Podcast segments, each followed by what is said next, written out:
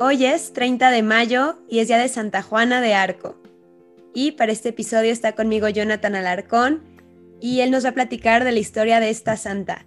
Bienvenido Jonathan, muchas gracias. Hola, mucho gusto, mucho gusto. Gracias por invitarme.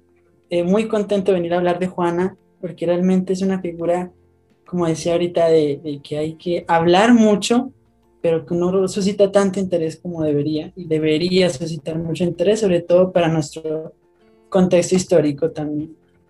Bueno, yo me llamo, como dijo María, yo soy Jonathan, soy de Colombia, les, les hablo desde Bogotá, Colombia, soy postulante de la Orden de los Carmelitas Descalzos, en mi segundo año de formación, ya previo al noviciado, y bueno, eh, he venido hoy a compartirles sobre Santa Juana de Arco, la doncella de Orleans, eh, y sé que bueno, para comenzar, sé que Juana no es una figura de pronto que nuestro mundo latino, hispano, sea muy fuerte porque se siente como una figura muy europea, ¿cierto? Y, digamos que sí, verdaderamente, pues no tiene por qué hacer una figura histórica porque ha trascendido a ser más que solamente una santa, pues de la iglesia ha trascendido a ser una figura histórica, icónica popularmente también. Eh, pues sí, es una figura eh, europea, entonces como que mucha gente no entiende por qué tener tanta pasión o por qué interesarse por algo eh, que pertenece más, no sé, a Francia. Entonces para el mundo hispano, pues Juana de Arco es interesante, algunos la habrán conocido de una u otra manera. De pronto en el mundo anglófono eh, eh, tiene un poco más de interés porque casi que los, los ingleses inmediatamente después de que la quemaron en la hoguera, comenzaron a sentirse fascinados por ella, ¿no? Como que ya reflexionaron eso y cuando fue pasando el tiempo, como que hubo cada vez más interés de quién había sido esa niña, que los había dejado en vergüenza durante esas épocas, pero bueno, hubo más interés. Pero ya hablando del mundo francófono en Francia, hablar de, de, de Jeanne d'Arc es hablar del alma de Francia. Es una cosa impresionante, es algo que hay que ser de allá para poder, sí, tenerlo y vivirlo la gente, incluso en un país, y es algo que sorprende mucho, en un país como Francia, que desde hace tanto tiempo ha abrazado el laicismo y, y, el ateísmo y todo esto prácticamente como confesión de Estado, y que aún cada mayo, cada segundo domingo de mayo, los franceses se reúnen por las calles de París, por ejemplo, para homenajear con un desfile enorme a Juana de Arco, ir hasta la estatua dorada de Juana, y ayer hace una ofrenda floral y a veces va hasta incluso el, alcalde de París y alguna que otra vez ha ido el, presidente de Francia también.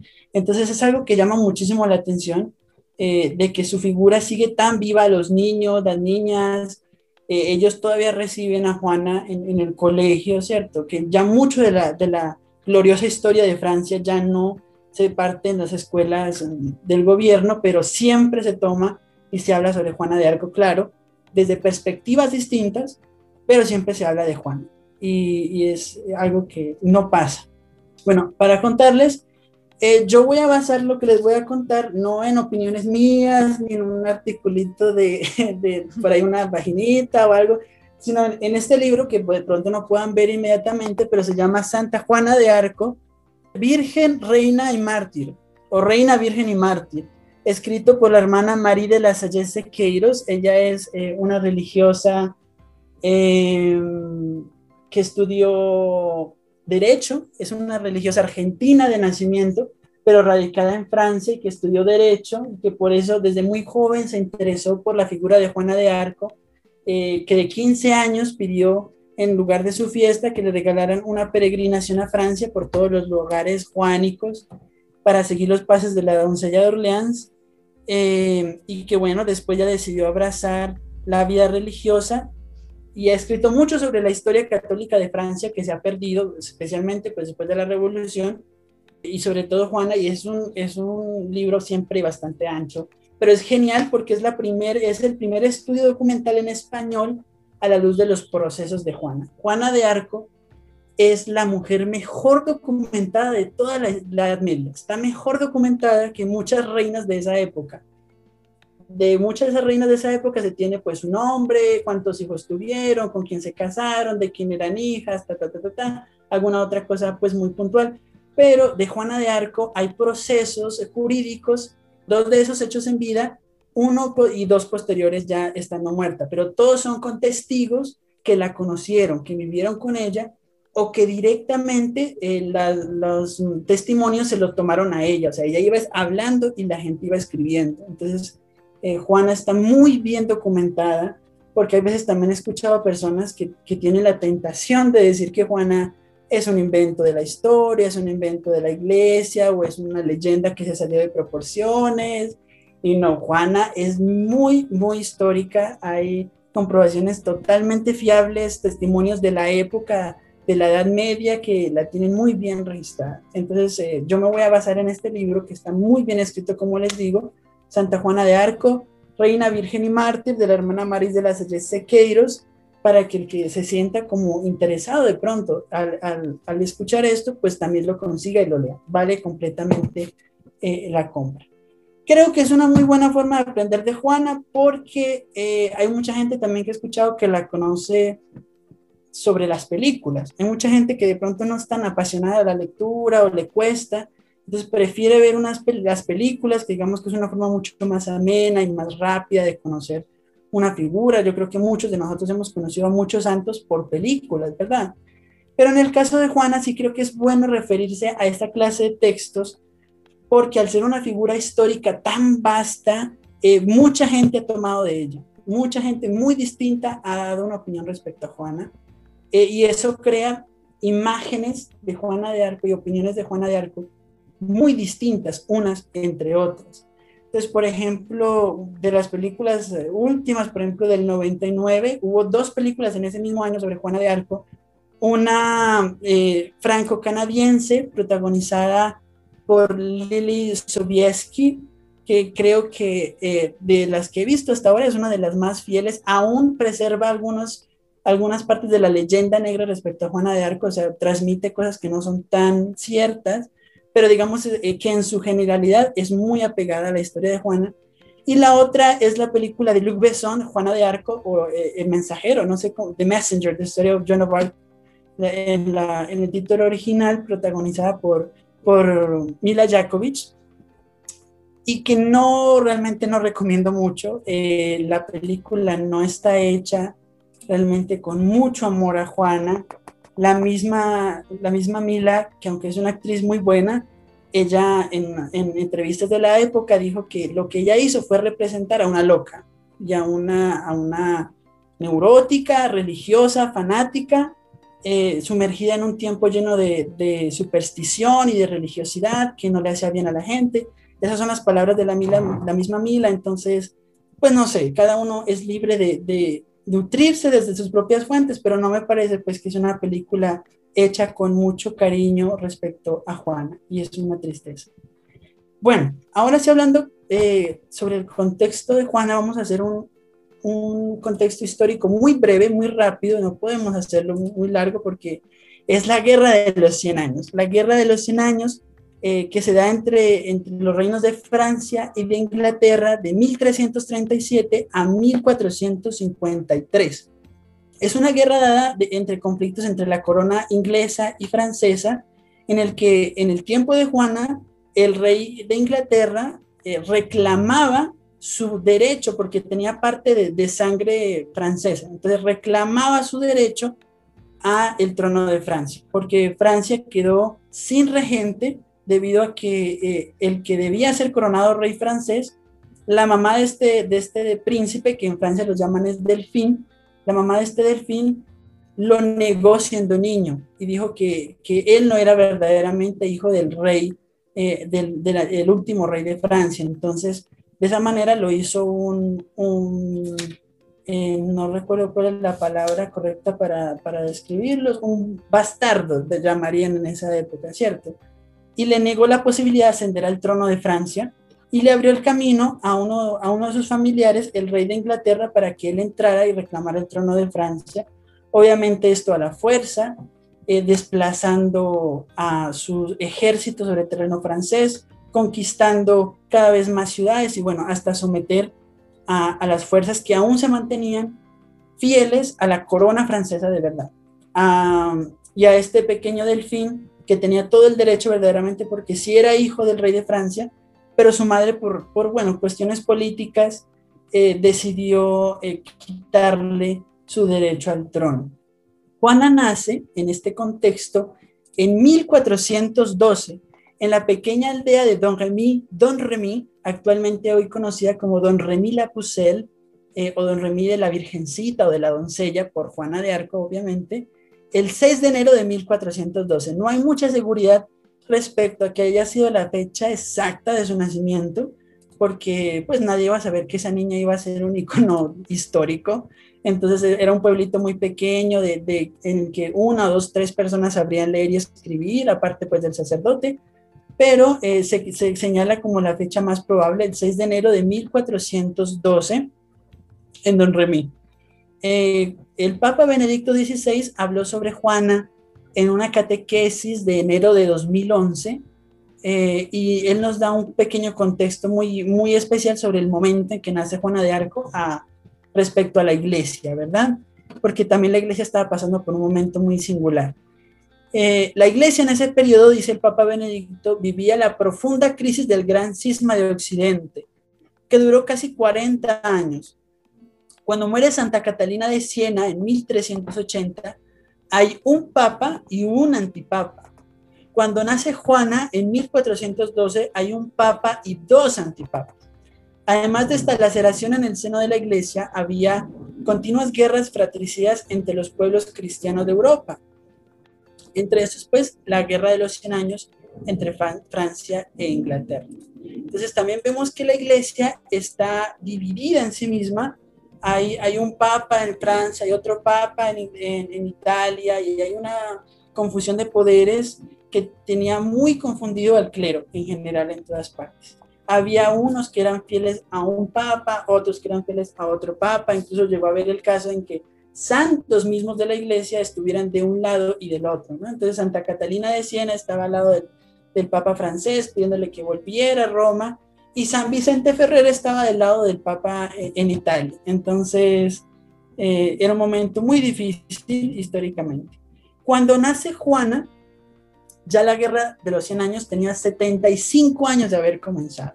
75 años eh, en los que poco a poco eh, el pueblo francés fue siendo cada vez más aplastado, batalla tras batalla, porque eran siendo derrotados, pero de una manera vergonzosa por el ejército inglés. El ejército inglés estaba mucho mejor preparado, mejor armado, tenía mejores eh, tácticos, y eso hizo que sus victorias fueran muy fuertes y que calaran profundamente en el espíritu de la gente, y eso iba creando una depresión nacional en general.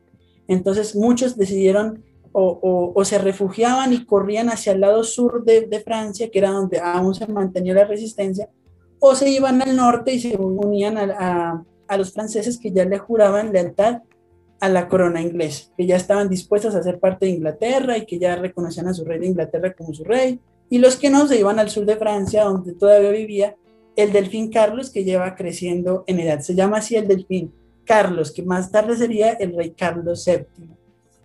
Hablando de nuevo ya sobre Juana, Juana es una niña, dicen los, eh, los testimonios que tenemos sobre ella, que es una niña, pues en general normal para su contexto, ¿cierto? Nace eh, en la familia de los de Arc, los de Arco, su padre se llama, se llama Santiago y su madre Isabel Romé, eh, ambos son campesinos, trabajan en el campo, tienen ovejas, entonces también pastorean con el caso particular de que su familia eran algo así como, como su, padre era como una especie de alcalde encargado, no era elegido, sino que los aldeanos de la, aldea de Don Remy, que era muy pequeñita, por ahí unas 40, 30 familias vivían allí, eh, lo escogieron a él para que, para que estuviera enfrente pues, de, las, de las necesidades de la población y como que pusiera orden, a veces si tenía que hacer de juez, pues quisiera de juez, eh, pero, pero sí, no era como tal un, alcalde elegido y tenía más o menos como las mismas disponibilidades económicas de todos los demás, entonces no era como una familia muy pudiente. Eh, Juana creció en este contexto con sus amiguitos, eh, jugando en el campo, eh, bailando en el bosque, pero decididamente muy orante y muy piadosa. Eso creo que fue, o es lo que señalan sus testigos y las personas que crecieron con ella, que era lo que le hacía sobresalir y diferenciarse inmediatamente de los demás. Juana desde muy niña fue una chica muy piadosa, una niña muy piadosa, dicen ellos, sin ningún respeto humano, porque todos los días, al mediodía y a las seis de la tarde, estuviera ella haciendo lo que estuviera haciendo, cuando sonaba la campana de la iglesia para anunciar el ángelus, ella se arrodillaba allí mismo y comenzaba a rezar sin importarle que sus compañeritos y sus amigos se burlaran de ella por su extrema piedad. Deseaba ardientemente hacer la primera comunión, que en la película esta de Luc Besson que, que protagoniza Mila Jakovic lo reflejan como ya una niña histérica desde pequeña, pues que se mete a la fuerza a la iglesia con Bulgaria y a beber la sangre de Cristo, pero Juana lo hace todo de una manera muy natural, pero con extrema piedad. Entonces es una chica que está constantemente en la, en la iglesia, orando en soledad en la, iglesia por sí misma. Dicen que decoraba mm, la iglesia, el exterior, la fachada de la iglesia con ramas del bosque y con flores. Eh, buscaba constantemente la oración, siendo aún muy niña. Y cada sábado se iba con su hermana a la pequeña eh, capilla de Nuestra Señora de Vermont, de Vermont Notre Dame de Vermont, a ofrecerle eh, flores a la Santísima Virgen. Entonces era una niña de profunda piedad eh, eucarística y mariana. Cuando hizo la primera comunión, eh, sobresalió también por su extrema piedad y su pureza, que era algo que ya también la iba demarcando mucho. El momento principal en la vida de Juana llega cuando ella tiene aproximadamente, dice ella, unos 13, 12 a 13 años en Don Remy, cuando empieza a escuchar las voces del cielo empieza a tener estas, estas eh, locuciones, primero como locuciones, es decir, solo, solo la voz, y luego ya empezaba a tener las visiones. Dice ella que se le apareció San Miguel Arcángel, que se, que se le presentó como el ángel protector de Francia, porque también hay una tradición antigua de la iglesia que dice que, los, que Dios ha designado ángeles que guardan las naciones. Entonces hay un ángel protector de Francia, Portugal, de México, de Colombia, de ver también uno, no sabemos cómo se llama, pero, pero hay un ángel protector de cada nación. Y San Miguel Arcángel dice que es el protector de la Francia. Se presenta ante ella junto a Santa Margarita eh, y Santa Catalina de Alejandría, ambas santas mártires muy famosas dentro, dentro de esa época, eh, en las que en la parroquia también eran muy veneradas, en la parroquia de Juana, eh, y a estas dos mártires junto al arcángel Miguel le confiesan su misión. Le dicen que Dios la está llamando, que Dios quiere de ella, que salgan de su, de su pueblito, que se revista con ropa de hombre y que vaya a encontrarse con el delfín Carlos, con el delfín Carlos en Chinon, en la ciudad de Chinon, y que le diga que Dios la ha escogido para que ella esté al frente del ejército de Francia y de esta manera puedan expulsar al ejército invasor, al ejército inglés, y coronarlo a él rey en la ciudad de Reims, donde todos los reyes de Francia, desde Clodoveo, que fue el primero, eran coronados. Juana empieza a tener estas voces a eso de los 13 años, dice ella, que no se lo dijo a nadie, no se lo comentó a nadie, ni siquiera a su párroco, no a su familia, y fue creciendo con estas voces más o menos hasta los 16 años, unos 3, 4 años, eh, discerniendo sobre qué debía hacer realmente. Ella era una niña campesina, no sabía leer ni escribir, lo único que sabía era montar a caballo y eso ya era demasiado. Entonces, ¿cómo se supone que iba a ir hasta donde el delfín de Francia a decirle que ella iba a liberar a la nación francesa. Después de 75 años más, ya en ese momento había más, tal vez unos 82 años eh, de guerra, en la que Francia era constantemente y, vergonzosamente derrotada. Tuvo que armarse de valor y sus voces, a las que ella llamaba su consejo, le decían constantemente valor, adelante, ve, habla con el delfín, que tú no vas por ti sola, sino que vas con Dios. Juana lo hace y le dice a su papá eh, que se va a ir a, primero a Bacoleur, donde eh, vive un, un, noble francés con el que uno de sus tíos tenía contacto. Ese fue el contacto con el que ella llegó allá. Uno de sus tíos lo conocía a este noble y, de esta, y con este noble podía ir acompañada a Chinon a hablar con el delfín. Su papá ya la había comprometido en matrimonio con un muchacho, entonces eso fue un inconveniente.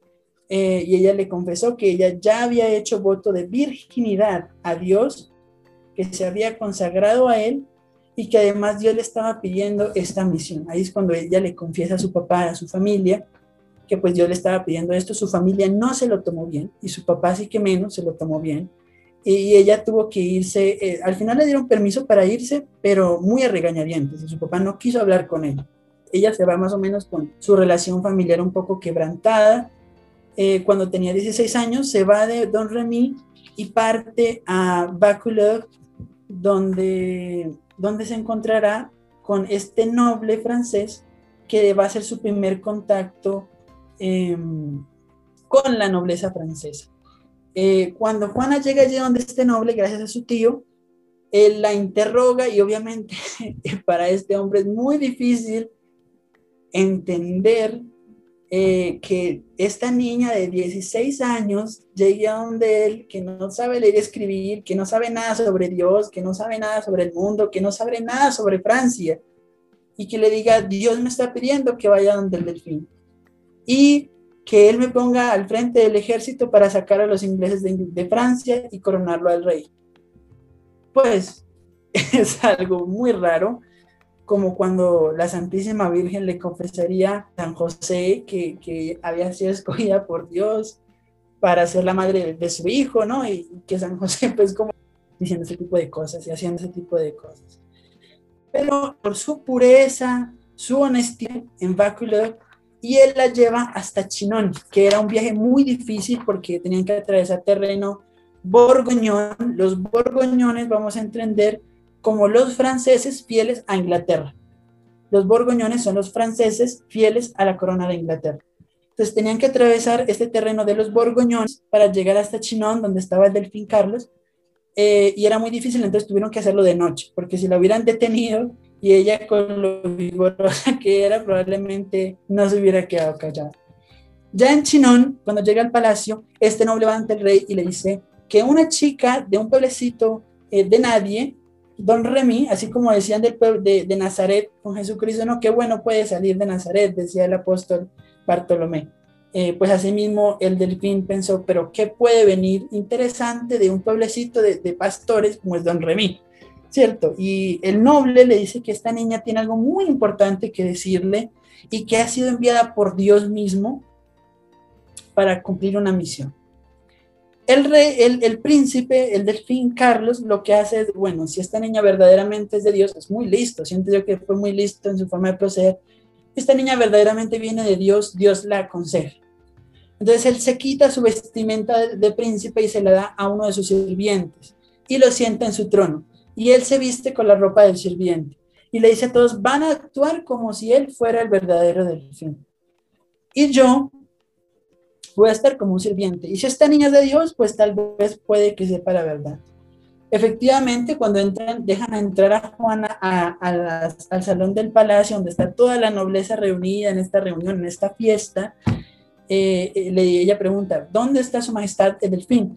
La conducen ante él y aquí está su majestad. Ella lo ve y la gente espera toda que ella haga la reverencia ante el delfín y ella, ella lo ve y dice, no, él no es el delfín y mira alrededor del, palacio, mira alrededor del lugar del salón y señala a un hombre, va ante él y se arrodilla. Y ese sí es verdaderamente el delfín Carlos. Esa fue como la, la, tarjeta de presentación de Juana frente a la nobleza francesa y lo señala, tú sí eres verdaderamente mi señor el delfín Carlos, a quien Dios me ha enviado para comunicarle su voluntad.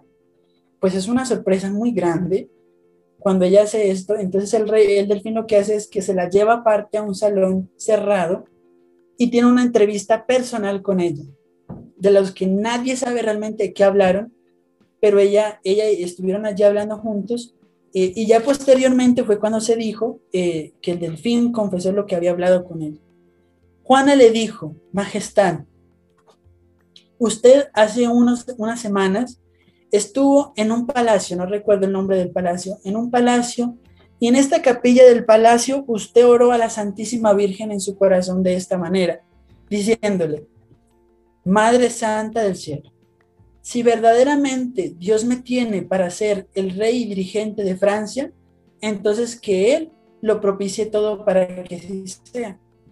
Pero si yo no tengo derecho al trono de Francia, entonces déjame salir de todas estas responsabilidades lo más pronto posible. Yo lo que quiero saber es si verdaderamente merezco aspirar al trono de Francia. Juana le confiesa esto que él le había dicho en su corazón a la Virgen. Y de esta manera, el delfín queda totalmente convencido de que Juana es enviada de Dios. Nadie más podía saber lo que él le había dicho a la Virgen si la Virgen misma no se lo hubiera dicho, o en este caso Dios mismo se lo hubiera susurrado a Juana. Aunque él queda seguro de que Juana viene de Dios, eh, de todas maneras la nobleza francesa, que nunca quedó totalmente convencida con Juana, le piden que se, sea sometida a un primer juicio para saber si verdaderamente ella, eh, sus voces son de Dios o son del demonio, o de quién es Juana de Arco que viene, y cuáles son las intenciones de esta niña y en Poitiers es sometida a su primer juicio. Este juicio se lo hacen los franceses, los fieles a el delfín Carlos, que esperaban el momento ideal de su, de su coronación. Aquí un tribunal eh, conformado por obispos y sacerdotes franceses la examinan, la interrogan sobre todo sobre la naturaleza de sus voces, le preguntan a quién vio, cómo vio, qué fue lo que dijo, cuántas veces los escuchó, cómo era San Miguel Arcángel, cómo era Santa Margarita, cómo era Santa Catalina, cómo era cuando, cuando ellos los escuchaba, cómo era su voz. Bueno, ya llegaban a un punto a hacer preguntas un tanto, pues, fuera de lugar, porque le preguntaban, por ejemplo, si, los, si el Arcángel Miguel estaba vestido, cómo estaba vestido, y Juana muy pícaramente le, le respondía, ¿ustedes creen que Dios no tiene con qué vestir a sus ángeles? Y así iba saltando eh, esa clase de preguntas, pues, pero al final, bueno, también fue sometida a un, a un, examen físico, porque era muy importante, tal vez nosotros no entendemos eso, pero para ellos era muy importante que ella fuera virgen verdaderamente. Había una profecía en, en la conciencia de los franceses muy antigua, que data del siglo III, IV, con el mago Merlín, y él había profetizado que, Juan, que Francia sería perdida por una mujer y rescatada por una virgen. Entonces existía esta profecía de que una virgen un día iba a rescatar Francia, pero ¿de qué? La gente no sabía. Ahora ya sabían. La madre eh, no muy buena del delfín de Francia lo había vencido, lo había, lo había negado, perdón, y de esta manera había desgraciado a la nación francesa. Había perdido Francia. Y ahora una virgen era la que venía a rescatar a la nación. Eh, entonces fue sometida a un examen físico, entonces unas mujeres cercioraron de que pues ella aún conservaba su virginidad y con el examen físico y con el examen teológico que le sometieron dijeron que esta niña verdaderamente ha sido tocada por Dios, que Dios la ha enviado y que no hay no debe haber temor para que ella sea enviada frente al ejército francés a cumplir su misión, de que no encuentren ningún tipo de falsedad ni nada contrario a la fe en las palabras de Juana, sino solamente pureza. Es lo que encuentran en ella. Con eso ya dicho, el rey, eh, el delfín Carlos, perdón, todavía no podemos hablar del rey, la envía ya al campo de batalla donde estaban los dirigentes, sus generales, para pues, que la pusieran frente al campo de batalla, ni siquiera como un soldado raso, ni como una generala, sino frente del ejército francés los generales y capitanes que habían estado, no sé, ponle tú 30, 40 años, 20, 25 años combatiendo en batalla, que tenían toda la experiencia del mundo en lo que estaban haciendo, ahora tenían que obedecerle a una niña de 17 años. Juana se corta el cabello, como los soldados, eh, que a veces la, la, representan con el cabello más o menos, digamos, hacia el cuello, pero en esa época vendría siendo sobre las orejas, era la forma en que se cortaban el cabello los soldados, eh, y se le da una armadura, un estandarte que ella misma manda a pintar eh, con indicación de sus voces. Entonces, en una parte del estandarte, en la parte delantera, traía la imagen de Cristo Rey sentado sobre el arco iris, eh, con una mano bendiciendo y en la otra un orbe que representaba el mundo y en especial al reino de Francia. A los pies del Cristo Rey, eh, sentados sobre el arco iris, estaban San Gabriel y San Miguel Arcángel. San Gabriel ofreciéndole un lirio, los lirios que eran símbolo del reino de Francia, siempre lo han sido, y San Miguel ofreciéndole una espada. Al lado de, Cristo con los arcángeles estaban los nombres de Jesús y de María. Y alrededor del nombre de Jesús y de María venían bordados muchas flores de lis doradas. El, el estandarte era blanco y de fondo tenía las flores de lis doradas. Por el otro lado venía un pequeño escudo con una paloma blanca con una, con una filacteria o un papelito en el, en el pico que decía Au nom du roi du ciel, de parte del rey del cielo, porque era como Juana iba al ejército, de parte del rey del cielo. Y esa era su consigna de batalla. Yo vengo de parte del rey del cielo, yo no vengo porque yo quiera o porque me parezca que es lo correcto, porque mi identidad patriótica me lo dice. Más adelante, cuando hablemos sobre la verdadera misión de Juana, vamos a ver eso. Eh, y más flores de lis. Entonces, esta es el estandarte que lleva Juana de Arco en su mano. Y además también ella reclama una espada. El rey le ofrece una espada, pero ella dice que sus voces le tienen preparada una espada especial, no es cualquier espada. Entonces ella dice, manda a algunos soldados a la iglesia de Santa Catherine de Fierbois eh, para que excaven debajo del altar de la, de la iglesia de Santa Catarina, Santa Catalina, Allí ellos excavan y encuentran una espada con cinco cruces en su hoja. Y, se creyó que era la espada de uno de los grandes héroes de Francia que combatió en la última de las cruzadas en la que se expulsó a los musulmanes de Francia. Entonces e, era la espada que las voces habían preparado para ella, la mandaron limpiar y esa era la que ella llevaba en batalla. Pero ahorita también vamos a escuchar lo que ella decía sobre esa espada y sobre el estandarte. Ya llegando al campo de batalla fue un poco muy difícil para Juana eh, integrarse a la realidad de los soldados, porque bueno, ustedes se pueden imaginar lo que es que una niña de 16 años que sobresalía por, de 17, perdón, que sobresalía por su pureza, por su piedad, por su amor a Dios, llegar a un campo de batalla llena de hombres toscos, bruscos, groseros, sucios, eh, y que además ella llegara en calidad de, de, capitana al frente del ejército. Era algo, pues, y sobre todo en el siglo, en el siglo XIII, que estamos situados en el siglo XIII, 1400, en la plena Edad Media. Si hoy en día para muchos soldados sería difícil, o puede ser difícil tener una mujer frente, una capitana, ahora imagínense la Edad Media, donde la mujer, la, la palabra de la mujer era poco nada, pues era muy difícil, era muy difícil para ellos pero era, era, era mandato de su rey. Juana se pone frente al ejército y les pone unas directrices a los soldados y a los capitanes. Les dice, bueno, yo les voy a conducir a la victoria. Y Juana dicen que era en, ese, en esa forma de hablar con los soldados y con los capitanes muy viril, no que fuera macho, digamos, de esa manera, sino que era muy, muy viril, muy fuerte, muy seria, eh, muy madura, pues en la forma de hablar para una niña de 17 años ella estaba convencida de lo que estaba haciendo, ella no estaba jugando a los soldaditos o a lo que Dios quiera, sino que ella estaba convencida de que Dios la tenía allí para hacer algo, algo muy importante. Y ella le dijo, bueno, yo los voy a llevar a la victoria y vamos juntos a liberar Francia de la mano de Dios, que Dios es el que nos va a dar la victoria, porque los hombres luchan, pero Dios es el que da la victoria. Pero para que salgamos victoriosos, tenemos que dejar de maldecir, dejar de decir groserías en el campo de batalla. Dejar a las prostitutas salir del campo de batalla. Ya no más trato con prostitutas en el campo de batalla. Ella misma las echó del campo de batalla. Vamos a confesarnos antes y después de cada batalla. Y todas las mañanas, antes, al momento en que salga el sol, vamos todos a participar de la Sagrada Eucaristía y vamos a comulgar. Todo el ejército. Entonces, al ejército de francés tuvo que sumársele un batallón de sacerdotes para que confesaran y dieran de comunión a todo el ejército antes de cada batalla. Entonces era un trabajo muy dispensioso y muy fuerte. Eh, y Juana era supremamente eh, seria y rígida con esto. Nadie tiene que decir groserías, nadie tiene que hacer el mal. Eh, vamos a batallar en nombre de Dios. vamos a confesarnos, vamos a comulgar, vamos a orar antes y después de cada batalla. De esa manera es que Dios nos va a dar la victoria. Y así lo hizo.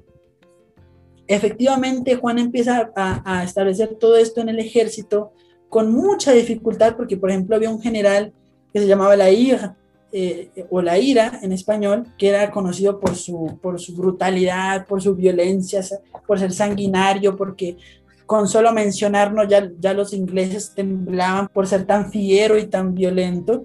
Eh, y Juana tuvo mucho enfrentamiento con él porque no, no podía llegar a él y no podía dejarlo, hacerlo dejar de que dijera, dijera groserías, y que se emborrachara y de que trajera mujeres al campamento.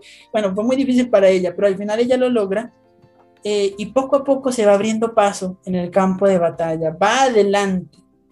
Como llevaba el estandarte, y era el estandarte el que siempre llevaba en su mano, no la espada, va adelante del de, de toda la tropa. Y luego al finalizar la batalla, ella va de últimas, siempre poniéndose ella enfrente y, o guardando las espaldas de los soldados. Van y batallan y después de solamente tres días de batalla, de, enfrentamiento, liberan a la ciudad de Orleans. Orleans, que era el punto medio, la ciudad que está en el punto medio de Francia y que era como eh, el punto, uno de los puntos más decisivos. O sea, si los, los ingleses pasaban de Orleans hacia abajo, ya el 65-70% de Francia estaba en manos de los ingleses. Pero si los franceses recuperaban Orleans, entonces ya se podía ir subiendo y la gente podía subir de ánimo. Juana en tres días hace lo que los soldados en 30 años no pudieron, liberar Orleans. Ella hace que los ingleses retrocedan con una, sobre todo con táctica militar. Ella no batalla, ella no es que se baje del caballo y empiece a matar gente, de pronto alguna persona tenga la idea de que es así, porque hay personas, incluso católicos, que he escuchado y he visto decir que no entienden cómo la iglesia haya canonizado a Juana de Arco cuando era una asesina. Pero Juana nunca mató a nadie. Pues ella lo que era era táctica militar, decía, la tropa tiene que estar aquí, esa tropa tiene que venir aquí en ese momento y atacar, nosotros vamos a estar con las barricadas, los de las flechas tienen que atacar en ese momento. Todo eso se lo decían sus voces y ella lo iba sacando, ta, ta, ta, ta, ta, y de esa manera es que iban ganando. Juana conquista la ciudad de Orleans y entra el 8 de mayo de 1430 a la ciudad de Orleans y es como si fuera un domingo de ramos. La gente sale porque hace meses que la ciudad de Orleans estaba sitiada, encerrada, entonces no tenían que comer, los ingleses los tenían oprimidos y Juana los expulsa y ella entra con el ejército con su estandarte en la mano y la gente sale aplaudiendo, llorando, la tocan porque ya saben que hay algo sagrado que proviene de ella, que sale de ella, su pureza, su santidad, su piedad, todo todo hace que la gente se emocione y poco a poco se da lo que conoce como la resurrección de Francia. La gente que estaba deprimida, derrotada, encuentra en Juana el símbolo de la esperanza que Dios les da. Los levanta, les da alegría, les da la fuerza para seguir luchando. Los soldados, dicen, decían los soldados que con solo verla en el campo de batalla, con su estandarte, sin que ella ni siquiera dijera nada, eso era suficiente para que ellos se llenaran de valor, de fuerza. Y Juana entra a la ciudad de Orleans como, como Jesús entró en Jerusalén el domingo de Ramos, siendo aclamada, le tiran flores, la, la besan, porque era el signo de, de, la esperanza y la presencia de Dios más fuerte que habían tenido en mucho tiempo. De nuevo, Juana pide, todos nos confesamos, todos vamos a comulgar, todos vamos a orar, nadie va a meter aquí mujeres de mala reputación, para que el, para que el ejército tuviera éxito y van al siguiente gran golpe, que es la batalla de Patay, que aunque no levantó tanto el pues no fue tan, tan impactante en cuanto como a la de Orleans, que la gente se, se, pues explotó en alegría. La de Patay fue una batalla mucho más importante eh, estratégicamente y militarmente, porque ya con la ciudad de Patay liberada, Juana y su ejército podía llevar al delfín Carlos a Reims. ¿Para qué? Para ser coronado rey la segunda parte de, la misión que Dios le había pedido a Juana. Entonces, llegan a la ciudad de Reims, antes de eso, llegan a Patay, ganan en Patay, son recibidos también igual como victoriosos, y Juana va a las iglesias, en cada iglesia donde van pasando con el ejército, va y consagra al ejército en la iglesia. frente al sagrario. Ella va y se arrodilla con su, con su armadura, como hay muchas representaciones, escucha misa y consagra el ejército al Señor, a Dios. Creo que este es un momento eh, que es bueno para que hablásemos ahora sí sobre eh, la misión de Juana de Arco. ¿Cuál era la misión verdaderamente de Juana de Arco? Porque como decíamos al principio, Juana tiene algo que decirle a todo el mundo, a, a los conservadores, a los liberales, todos han tomado algo de Juana. Los hombres, las mujeres, los militares, los laicos, el clero, los creyentes, los ateos, los jóvenes, los viejos, las feministas, todo el mundo ha tomado algo de Juana de Arco, ¿cierto? Ahora, que eso que hayan tomado sea verdaderamente como, como fidedigno, que sea lo que realmente Juana quería ser, que sea que represente honestamente a Juana de Arco, eso es otro tema. Pero todo el mundo ha tomado algo de Juana de Arco, siempre. Eh, entonces, primero deberíamos hablar sobre, ¿Juana es una feminista? ¿Sí o no? Porque es uno de, las, de los puntos que, que también mucho se habla sobre Juana de Arco, de que Juana es de las primeras figuras del feminismo y es de las primeras feministas y de las mujeres más grandiosas, de las mujeres no sé qué. Sí y no. Voy a decir, Juana es una feminista, sí, no, sí, no. ¿Por qué? Juana no es una feminista en el sentido de que no, no se vería de ninguna manera representada por el feminismo actual, el que a nosotros nos tocó ver. Porque el feminismo actual aboga por otro tipo de cosas. Ya es otro tipo de cosas. Eh, Juana en ningún momento fue a la guerra porque pensó que las mujeres debían aportar a la guerra. No, Juana no fue, como hemos visto, Juana nunca pensó en que, hey, las mujeres, ¿qué estamos haciendo?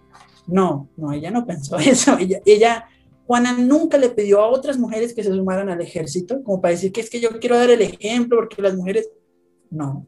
Juana nunca em, quiso luchar por defender eh, su cuerpo o la virginidad de las mujeres que estaban siendo violadas por los soldados o no, eso no fue lo que la movió al ejército. Eh, Juana no sentía que, no sé, que iba a, luchar por las mujeres por las que de pronto no estaban siendo, eh, que obviamente en toda época y en toda guerra se ha dado el caso de, hombres y mujeres que han sido vulnerados en su, en su dignidad, ¿cierto? En medio de las guerras. Esto es lo que pasa en medio de las guerras. Eh, hace poco aquí en Colombia nos pasó eso. Una chica eh, en Popayán, una ciudad eh, colombiana, fue violada por, por, los agentes de seguridad, por, por la policía, y, ella no lo pudo soportar y, se suicidó. Una cosa realmente muy triste y, trágica y horrible. Pero eso es lo que pasa normalmente dentro, de, dentro de, del contexto violento y de las guerras.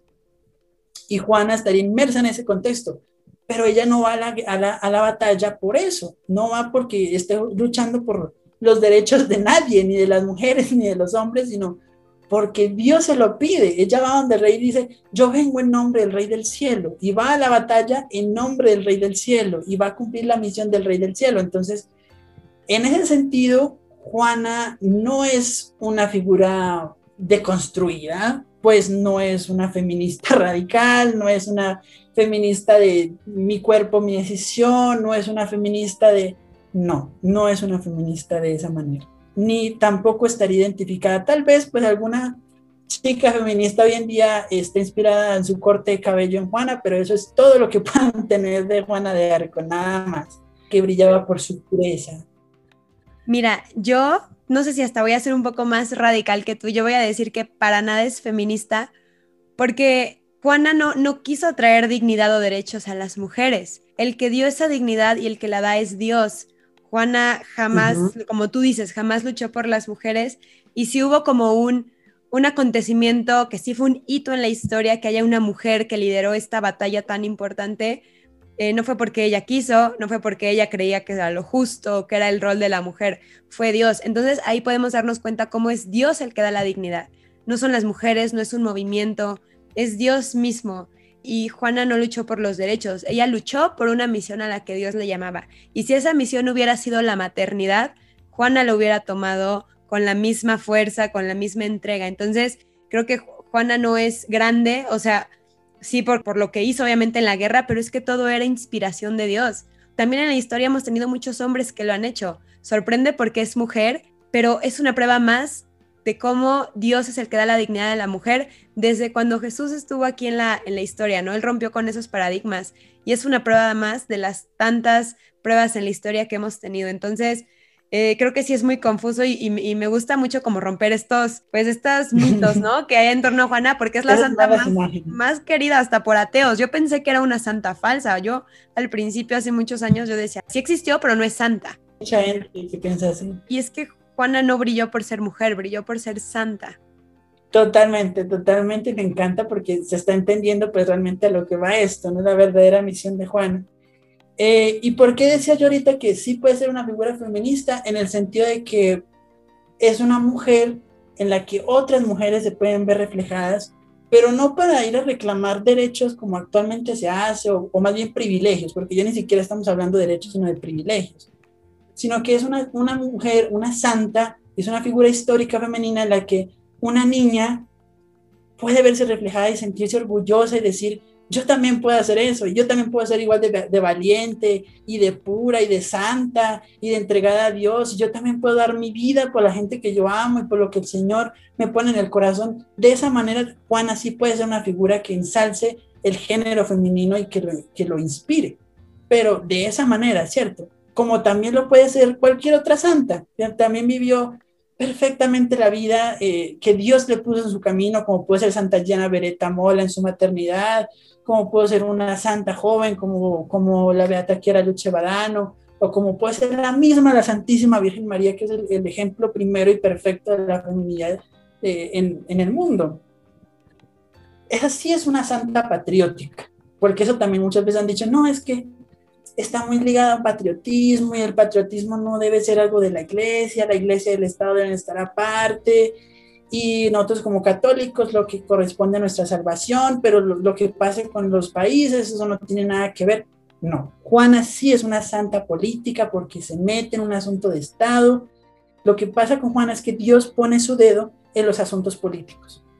Eso es lo que ella viene a decir. No es que Dios esté en la iglesia y ya, y nosotros los católicos en la capillita y ya.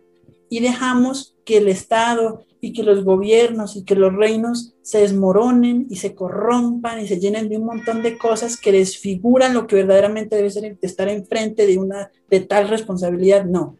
Juana dice, Dios también tiene que ver con esto.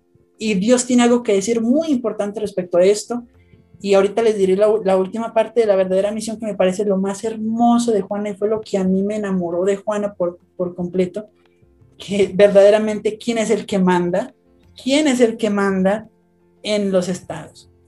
Para decir esto y para continuar, eh, antes de llegar a Reims nos habíamos quedado en que ya va Juana con, con el séquito y lleva al príncipe desde Chinon hasta Reims, ya con Orleans y Patay liberada y ya con mucha fuerza, ya con el ánimo nacional levantado y con la gente apoyándola y con el ejército contento y con los generales sorprendidos y con todo el mundo alabando a Dios por lo que ella estaba haciendo.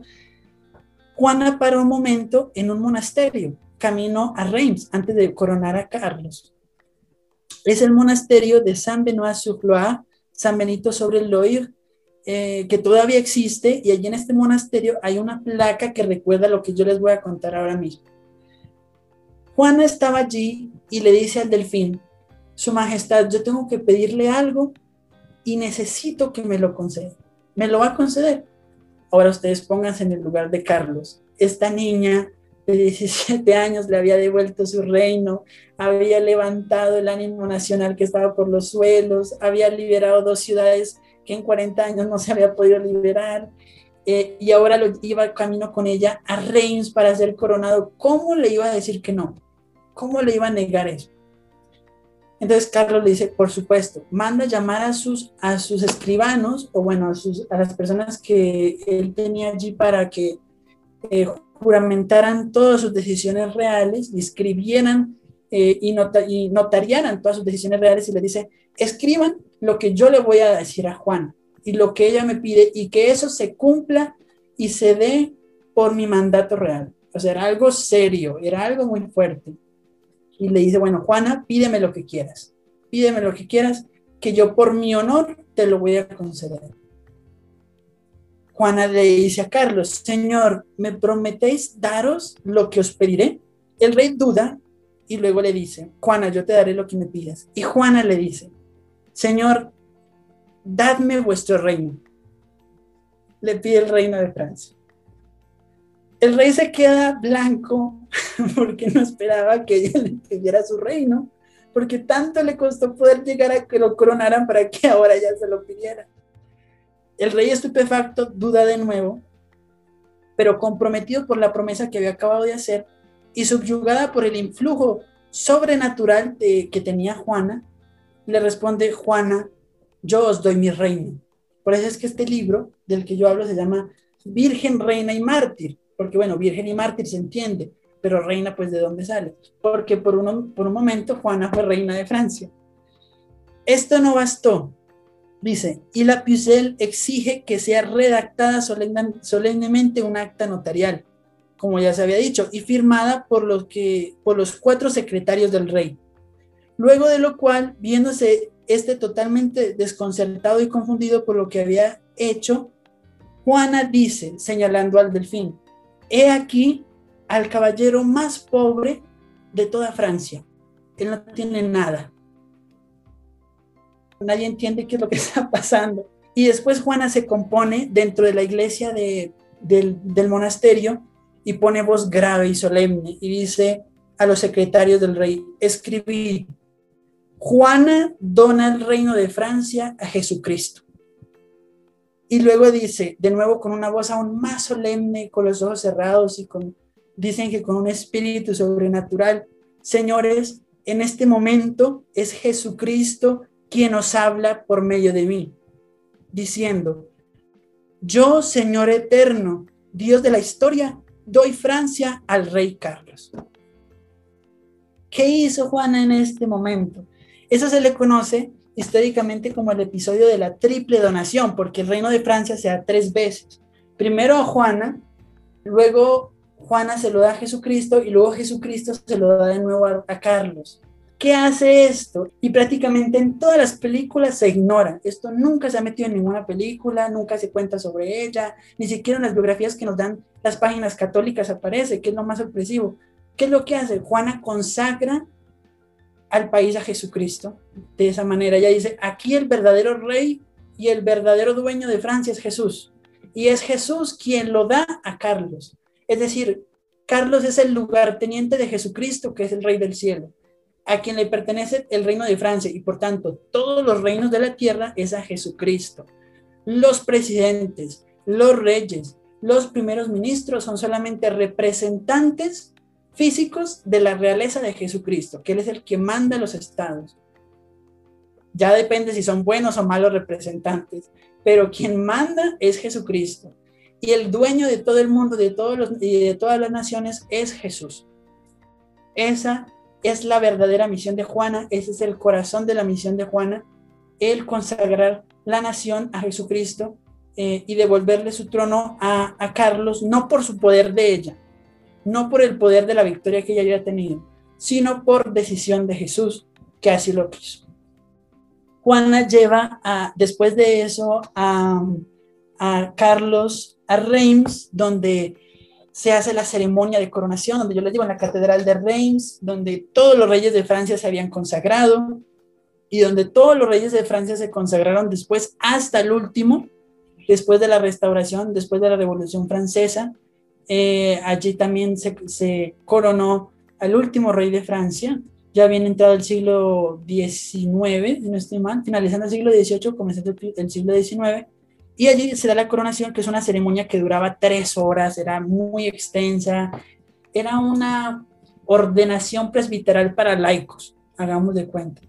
Porque ese día, incluso el rey se consideraba que era un, un estado clerical, pero para un laico. Entonces ese día el rey, después de que salía de la consagración y de la coronación, debía imponerle las manos, al pueblo, porque con esa fusión del espíritu que había tenido, los, enfermos se sanaban y verdaderamente el rey salía y extendía las manos sobre el pueblo y la gente se sanaba, porque era una consagración no de, un Estado dándole el poder a otro, como actualmente, ¿no? que un político se da el poder a otro, ahí no hay intervención divina, sino que era el, rey quien era el rey del cielo quien le daba el poder al rey de la tierra. Y de esa manera eh, eh, el, reinado se volvía un ministerio, como lo puede ser el ministerio de un sacerdote o de un obispo. Eh, el rey muy agradecido con Juana, decían, dicen las actas históricas, que Juana en la catedral estaba junto al rey en todo momento con su estandarte blanco y que parecía como transfigurada, como que una luz la iluminaba y ella miraba constantemente hacia el cielo, alegre porque se estaba cumpliendo la voluntad de Dios. En la ceremonia estuvieron presentes su papá y sus dos hermanos, que se llamaban Juan y Pedro. Entonces es muy, muy, muy curioso porque dicen que era el momento de la transfiguración de Juana. Estaban su papá, que era Santiago, y sus dos hermanos, Juan y Pedro.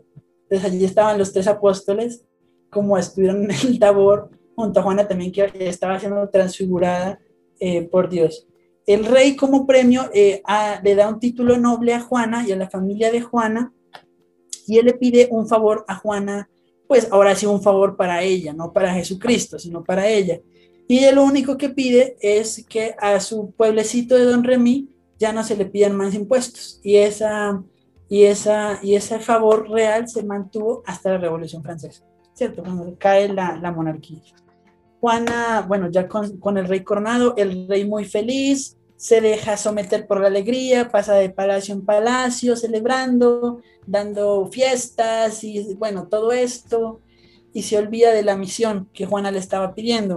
Y Juana con insistencia, bueno, ya, ella sí supera muy rápidamente la alegría, le dice, Señor, Majestad, ahora sí el rey de Francia, hay que seguir, porque París todavía sigue ocupada y tenemos que sacar a los ingleses de París.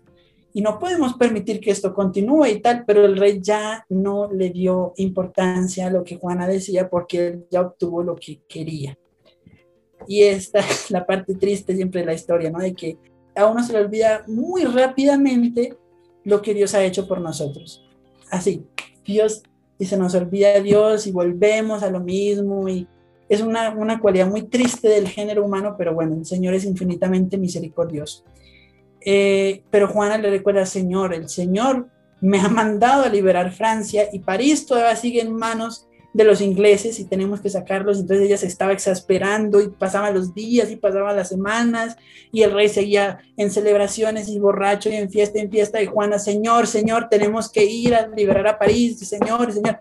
Hasta que un día se desespera y, y escucha que en la ciudad de Copien está siendo asediada por los ingleses y que la gente de la ciudad de Copien está sufriendo y que no tiene que comer y que no tienen, están eh, enfermos y que bueno, nadie los va a auxiliar, están ahí como corderos en medio de lobos y Juana no espera más y coge un pequeño batallón y se va a Copien a liberar esta ciudad. Pero pues eh, cuando ella empieza a buscar el apoyo de sus voces y el consejo de sus voces, las voces se caen.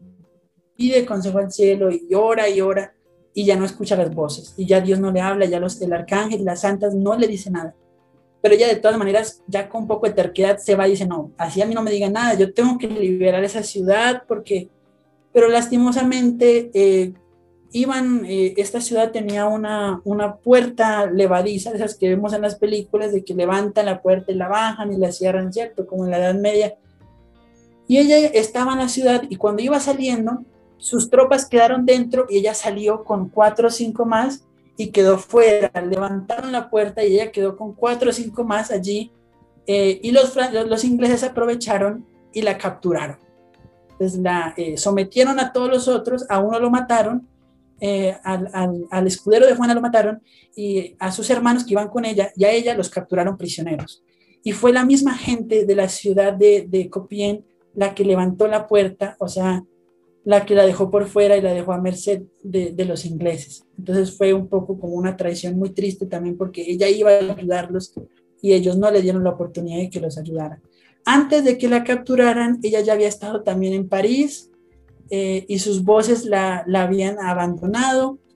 Eh, sus voces la última vez que la hablaron le, dijeron que ella tenía que prepararse para otra clase de misión pero ella no entendía muy bien a qué clase de misión se referían, entonces ella pensó que seguía en batalla y bueno, en París fue herida de gravedad en una pierna, se curó muy rápido, pero una flecha le cayó en la pierna, ya la habían herido antes en Patay, en la batalla de Patay también se había herido eh, y el ejército se había asustado mucho cuando vieron que se la llevaron herida, pero ella regresó casi que inmediato y con el estandarte y con el brazo ahí vendado, ¿cierto? Porque le habían, le habían, le habían clavado una, una flecha en el hombro eh, y ella volvió vez al campo de batalla herida y eso le dio mucha fuerza al ejército, pero en París la situación fue muy distinta, París la trató muy mal eh, y ya en Copien la capturan.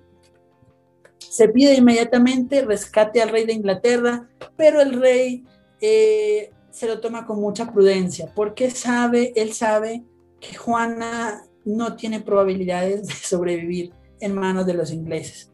Y pues ya tenía su corona, la verdad. Entonces ya Juana es llevada primero a una prisión eclesiástica, como debía ser, porque se la iba a someter a un tribunal eclesiástico, es decir, a una inquisición que la juzgara por la forma en que ella metía a Dios dentro de toda su misión eh, pero rápidamente después la llevaron a una prisión eh, militar del Estado. Y ella como mujer no debía haber sido llevada a una prisión del Estado. Y ella como mujer debía haber sido custodiada por otras mujeres, no por soldados ingleses. Y ella como mujer que estaba siendo eh, juzgada por la iglesia, no debía ser tampoco llevada a una, debería mantenerse en una prisión de la iglesia, pero no, la mandaron a una prisión fue del Estado donde los soldados la atormentaban, la acosaban y la maltrataban día y noche. Entonces fue una, un, proceso, fueron un año y medio de prisión que estuvo encarcelada, muy largo, muy difícil y muy triste. Eh, Juana fue juzgada por el, por el obispo de Rouen, Pierre Cuchon, que era un obispo francés, pero borgoñón, o sea, fiel a la corona de Inglaterra. Eh, y por un tribunal eclesiástico eh, conformado por bueno, muchos dominicos eh, y, estatales, exorcistas, teólogos, canonistas, bueno, de toda clase de, de, sacerdote pudiente que pudieron recoger, los llevaron allí. El juicio fue orquestado por la Universidad de la Sorbona en París, que es la, la responsable de haber juzgado a Juana de Arco y es algo que ellos todavía no han contestado frente a la historia. Eh, estuvieron un año, como digo, un año y medio con Juana en prisión tratando de hacerla apurar, tratando de hacerla contradecirse a sí misma, tratando de, humillarla de alguna manera, de hacerla caer en el error. Entonces, por ejemplo, le preguntaban, eh, entonces si tú dices que Dios te mandó, Dios odia a los ingleses. Y Juana contestó, del odio o del amor que Dios le tenga a los ingleses, yo no sé nada. Lo que yo sí sé es que Dios me ha enviado a expulsar a los ingleses de Francia, a coronar al rey Carlos como legítimo rey. Y así va a ser. Los ingleses serán expulsados de, Francia. Y los que se queden aquí será porque hallen aquí su tumba. Era muy fuerte, Juana, sin miedo, jamás jamás se presentó con miedo frente al tribunal, aunque eran un montón de hombres letrados contra ella sola, una niña de 19 años en ese momento, jamás mostró miedo, jamás mostró confusión, jamás mostró tristeza, siempre fuerte, enteriza, varonil frente a ellos, nada de, dejarse amedrentar ni dejarse engañar, porque sus voces le iban ahora diciendo lo que tenía que decir, pero no para ser liberada, sino para otra clase de misión. Eh, en otra ocasión le preguntaron, ¿a ti qué te gustaba más, tu espada o tu estandarte? Y él le decía, mi estandarte, por supuesto. Yo nunca usé mi espada para matar a nadie. Y si yo pudiera, y si, pudieras escoger eh, entre tu espada y tu estandarte, ¿cuál, ¿cuál sería? Y ella dijo, 40 mm, veces mi estandarte. Prefiero mi estandarte. ¿Por qué el estandarte? Porque en el estandarte estaba su misión de parte del rey del cielo. En la espada ella no tenía nada más que pues, pues la espada, pero en el estandarte estaba su misión. Y además eso la prevenía de tener que combatir con alguien y herir a alguien. Ella nunca mató a nadie en batalla. si alguna vez escuchan que alguien diga que Juana de Arco era una asesina y que mató gente y que la iglesia la canonizó, párelos inmediatamente. No, señor. Juana nunca mató a nadie. Ella sí lo deja muy bien dicho en su proceso en Rouen. Eh, y este proceso lo llevan los que la condenaron. Entonces la buena, la iglesia se inventa que no, este proceso lo llevaron los que la condenaron, sus enemigos. Y ellos mismos anotaron, Juana dijo que nunca mató a nadie en batalla. En la noche la torturan eh, con acosos y con, y con bueno, otro, otro, tipo de, de, vejámenes muy tristes en la prisión, no la dejan dormir, ella se enferma, eh, bueno, todo esto. Y en la mañana eh, tiene que pasar alrededor de nueve horas frente al tribunal contestando preguntas que ella ya había contestado una y otra vez, tratando de hacerla caer en, en error, en apostasía, en herejía. Le preguntan que por qué se viste de hombre, que es que se siente como un hombre. Eso también es un guiño, guiño, porque he visto que hay movimientos de la comunidad LGBTI eh, que quieren reclamar a Juana como una figura eh, transexual o travesti. No hay forma, no hay de ninguna forma de reclamarla para eso, porque Juana no se vistió de hombre porque le gustara, sino porque Dios se lo pedía. Ella le decía al tribunal, yo me he visto de hombre porque Dios así me lo ha pedido. Y si Dios me pidiera que me vistiera de como una mujer y, me pusiera una falda, yo lo haría. Pero lo que Dios me ha pedido es que me vista de esta manera. Con esa, esa cuestión del, de la vestimenta de hombre fue que la condenaron, porque eh, la hicieron una artimaña horrible para hacerla decir, eh, para hacerla negar o, renegar del hecho de que ella se vistiera de hombre y le pusieron una ropa de mujer, la vistieron como mujer y le dijeron, bueno, ahora que estás vestida de mujer, si vas a poder comulgar y si vas a poder ir a misa. Eso fue lo que ellos le dijeron, si te vistes, si te vistes de mujer, te vamos a llevar a la iglesia y te vamos a dejar confesarte y comulgar, porque le había negado los sacramentos. Y ella se los puso para poder ir a misa y comulgar y confesarse. Pero inmediatamente, y todo el mundo decía, ay, entonces si se vistió de mujer fue porque ya eh, está negando lo de sus voces, está arrepintiendo, está negando su misión. Eh, y en la noche, cuando ya estaba en la prisión con la ropa de mujer, entraron unos soldados y la desvistieron y le pusieron y le quitaron la ropa de mujer y le dejaron la ropa de hombre. En ningún momento la violaron, como en algunas películas tratan a dejar de, ver que la violaron, que no, eso no pasó, pero sí la desvistieron y la obligaron a vestirse de nuevo de hombre. Esto escondidas, ¿para qué? para que al día siguiente, cuando fueran a verla a la prisión, ella estuviera vestida de hombre otra vez y que fuera una obra de hechicería y de relapso y bueno, ya no había, no había necesidad de más pruebas realmente. Eh, la trataron de amenazar de todas las maneras para que se negara, para que renegara de sus voces, para que dijera que era mentira, para que dijera que era el diablo, para que, para que se arrepintiera. Juana en ningún momento lo permitió. Hasta el último momento, con toda la fiereza, con toda la valentía, con toda la fe en lo que ella vivía, había vivido y había escuchado. le costó, pero de todas maneras se mantuvo totalmente fiel ante eso. Y unos días antes, eh, hacia el 28-29 de mayo de 1432, eh, Juana es llevada al cementerio de Rouen, donde ya habían preparado una pira para quemarla. Y la amenazaron, le dijeron, bueno, ya que no te quieres convertir, entonces esto es lo que te espera esta es la última oportunidad que te damos para que aceptes que eres una hechicera, que eres una hereje, una apóstata, que has llevado al pueblo a la idolatría, todas estas cosas que la querían condenar y Juana, aún así, con la, con la hoguera enfrente, dijo, no, yo no puedo negar mis voces. No voy a negar que Dios me ha llamado y no voy a negar lo que Dios ha hecho por, por, eh, usándome. Esto también es importante porque muchas películas muestran eso, que Juana por miedo y por hambre y por enfermedad la hacen filmar y luego ella se arrepiente, pero no, eso nunca pasó, nunca lograron sacarle una firma eh, para, para hacerla arrepentirse de lo que había hecho.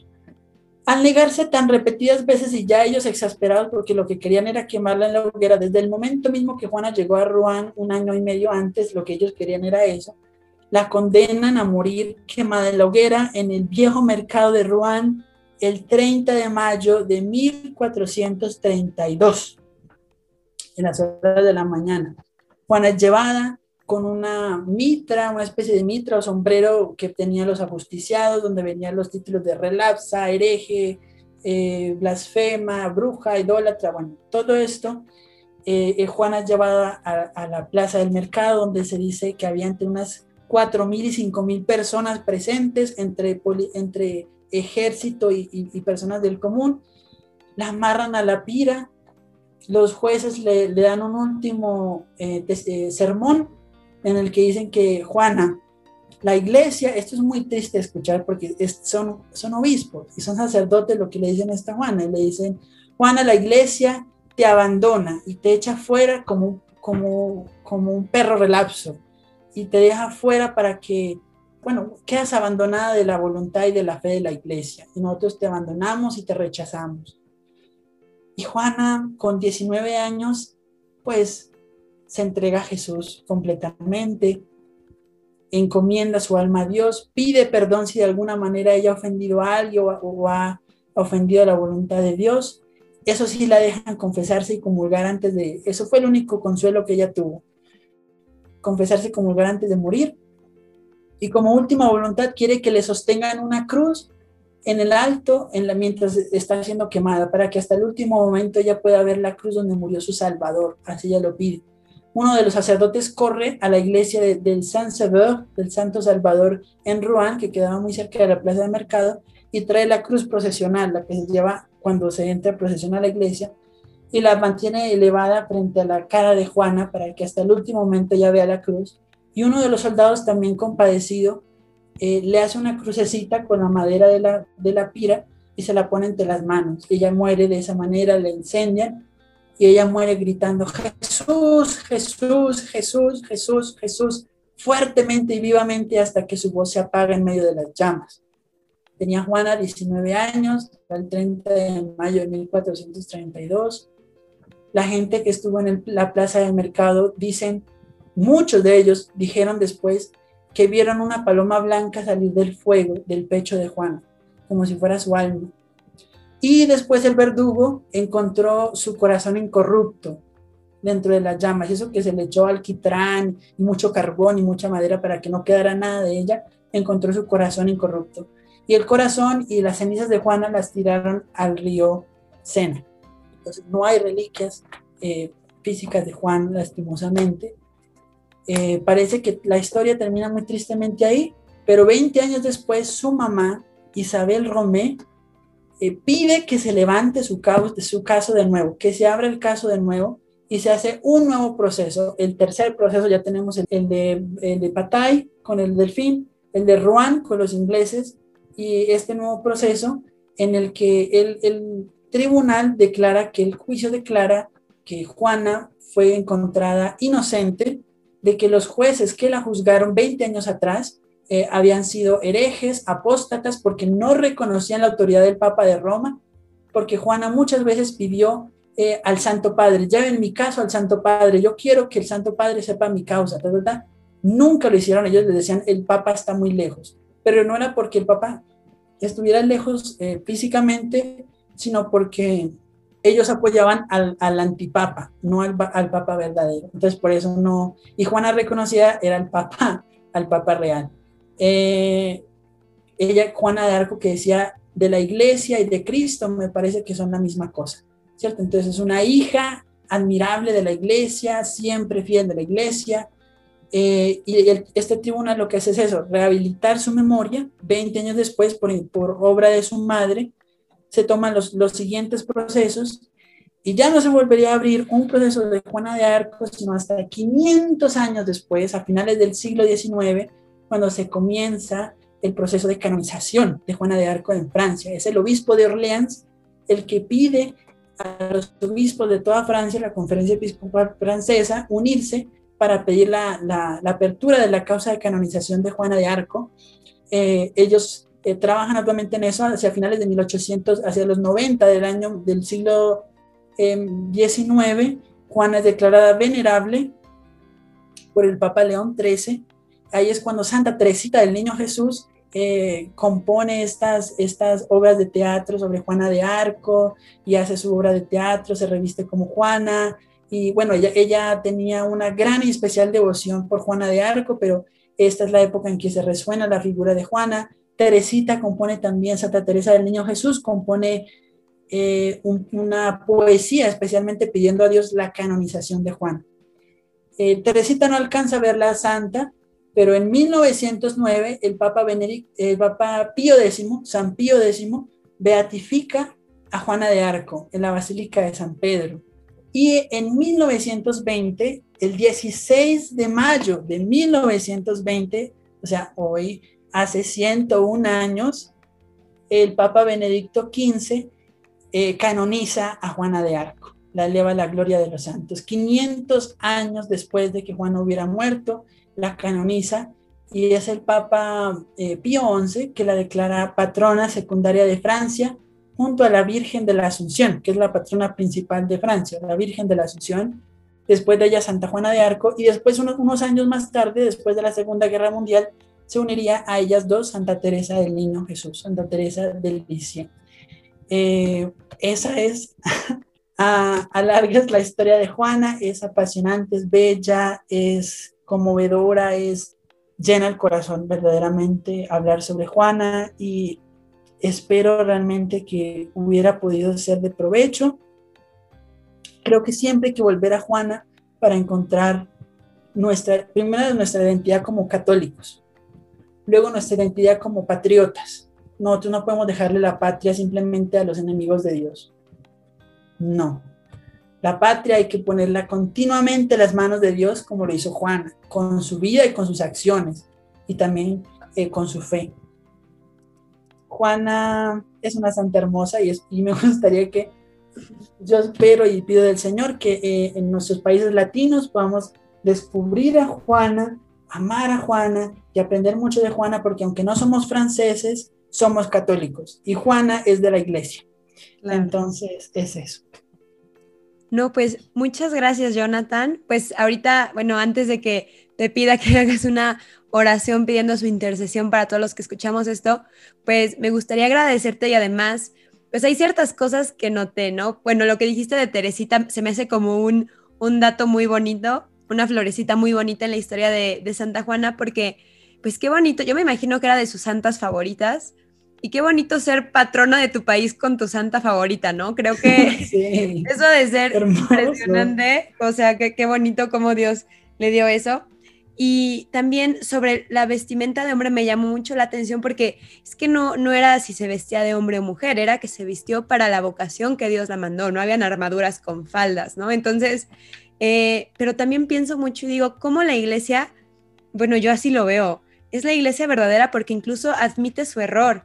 O sea, la iglesia canonizó a alguien a quien dejó sola y fuera de la iglesia, ¿no? Entonces, creo que a mí más que desanimarme y, sentir como un rencor a la iglesia de cómo quemaste y dejaste solo un santo, creo que es como qué grande iglesia que puede admitir este error y que es ahora la patrona de un país, esta santa, ¿no? Entonces, la verdad a mí me, me fascina cómo lo platicaste, para mí se, me hizo una película, creo que duró lo mismo que una película, pero a mí se me pasó... Película, perdón. No, no, no, es buenísimo y creo que es una santa que se le ponen muchas cosas y a la vez nadie sabe nada de ella, ni siquiera la fecha en la que estuvo, ni siquiera qué hizo realmente o, por qué fue, fue este, asesinada, ¿no? Entonces, te agradezco mucho, creo que aclaraste muchas confusiones que tal vez muchos teníamos y creo que diste en el clavo de la verdadera imagen de Juana de Arco, que es la imagen de todos los santos, que es seguir la misión que Dios nos da. Y eso, con lo que más me quedo, y aquí lo anoté, consagrar a Dios nuestra misión y nuestros proyectos.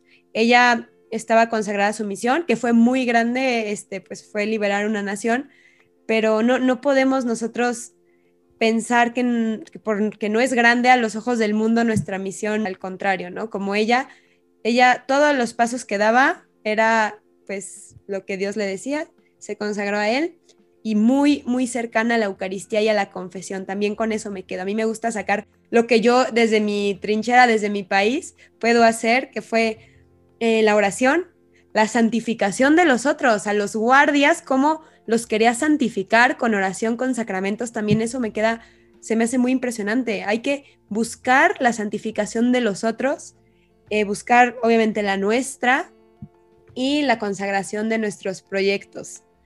Y pues nada, te agradezco muchísimo, Jonathan. te iba a decir ya para terminar de que me parece que Juana de esa manera nos propone un itinerario espiritual. Pareciera que no es una santa espiritual, pero sí lo es, porque ¿qué hacemos nosotros para imitar a Juana en su forma de actuar? Si yo soy un panadero, si yo estoy estudiando en una universidad, si yo soy un padre de familia, una madre de familia, si yo soy un seminarista con, con mi causa o, o, bueno, cualquier vocación que el Señor nos ha dado a todos a ser santos, ¿yo qué hago, Señor? soy panadero, tengo esta panadería, o yo tengo esta carrera, o yo tengo esta responsabilidad. Esto no es mío. Yo te lo entrego a ti, que eres el rey de mi vida y mi corazón. Y tú me lo devuelves, pero santificado, consagrado con tu voluntad. Y yo eso es lo que yo vivo y eso es lo que yo hago. Entonces, eso creo que es el itinerario espiritual que nos ofrece Juana. Y bueno, como tú me dices, eh, voy a concluir esta, esta extensa, como yo te dije, es que hablar de Juana es algo demandante, muy demandante. Pero voy a concluir esto eh, orando, pidiendo la intercesión de Juan. Entonces, allí donde estamos en ese momento y si hemos sobrevivido a este, a este podcast tan largo, eh, vamos a, a pedirle al Espíritu Santo que nos ilumine en este momento, Él que es la piedad de nuestras almas, el que nos hace conocer al Padre. Hoy también en esta solemnidad de la ascensión, el Señor nos ha prometido enviar al Espíritu Santo para que Él nos lo revele todo. Él es el Espíritu el que nos revela al Padre, al Hijo. Te pedimos, Santo Espíritu, nos ayudes con tu, con tu presencia en esta, en esta tarde, en este momento, esta mañana, esta noche. Ilumina nuestro corazón con tu santa presencia, así como iluminaste el corazón de tu sierva, Juana, llenaste de valentía, de fe, de pureza, de santidad, para hacer lo que tú inspirabas, lo que tú deseabas. Te rogamos, Señor, su intercesión en este momento.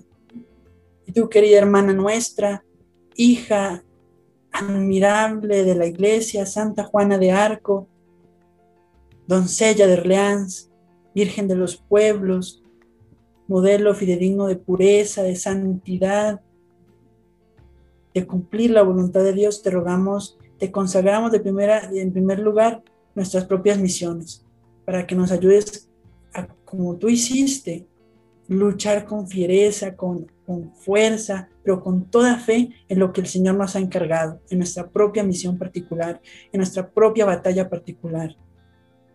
Ayúdanos, Juana, a hacer lo que Dios quiere que nosotros seamos, a amar a Dios con todas nuestras acciones, con todas nuestras palabras, a permanecer siempre fieles a la verdad que Dios ha puesto en nuestros corazones, así como lo hiciste tú, aun cuando nos cueste la vida, el prestigio, el respeto, nuestros amigos, nuestra familia, permanecer siempre fieles a lo que Dios ha puesto en nuestro corazón.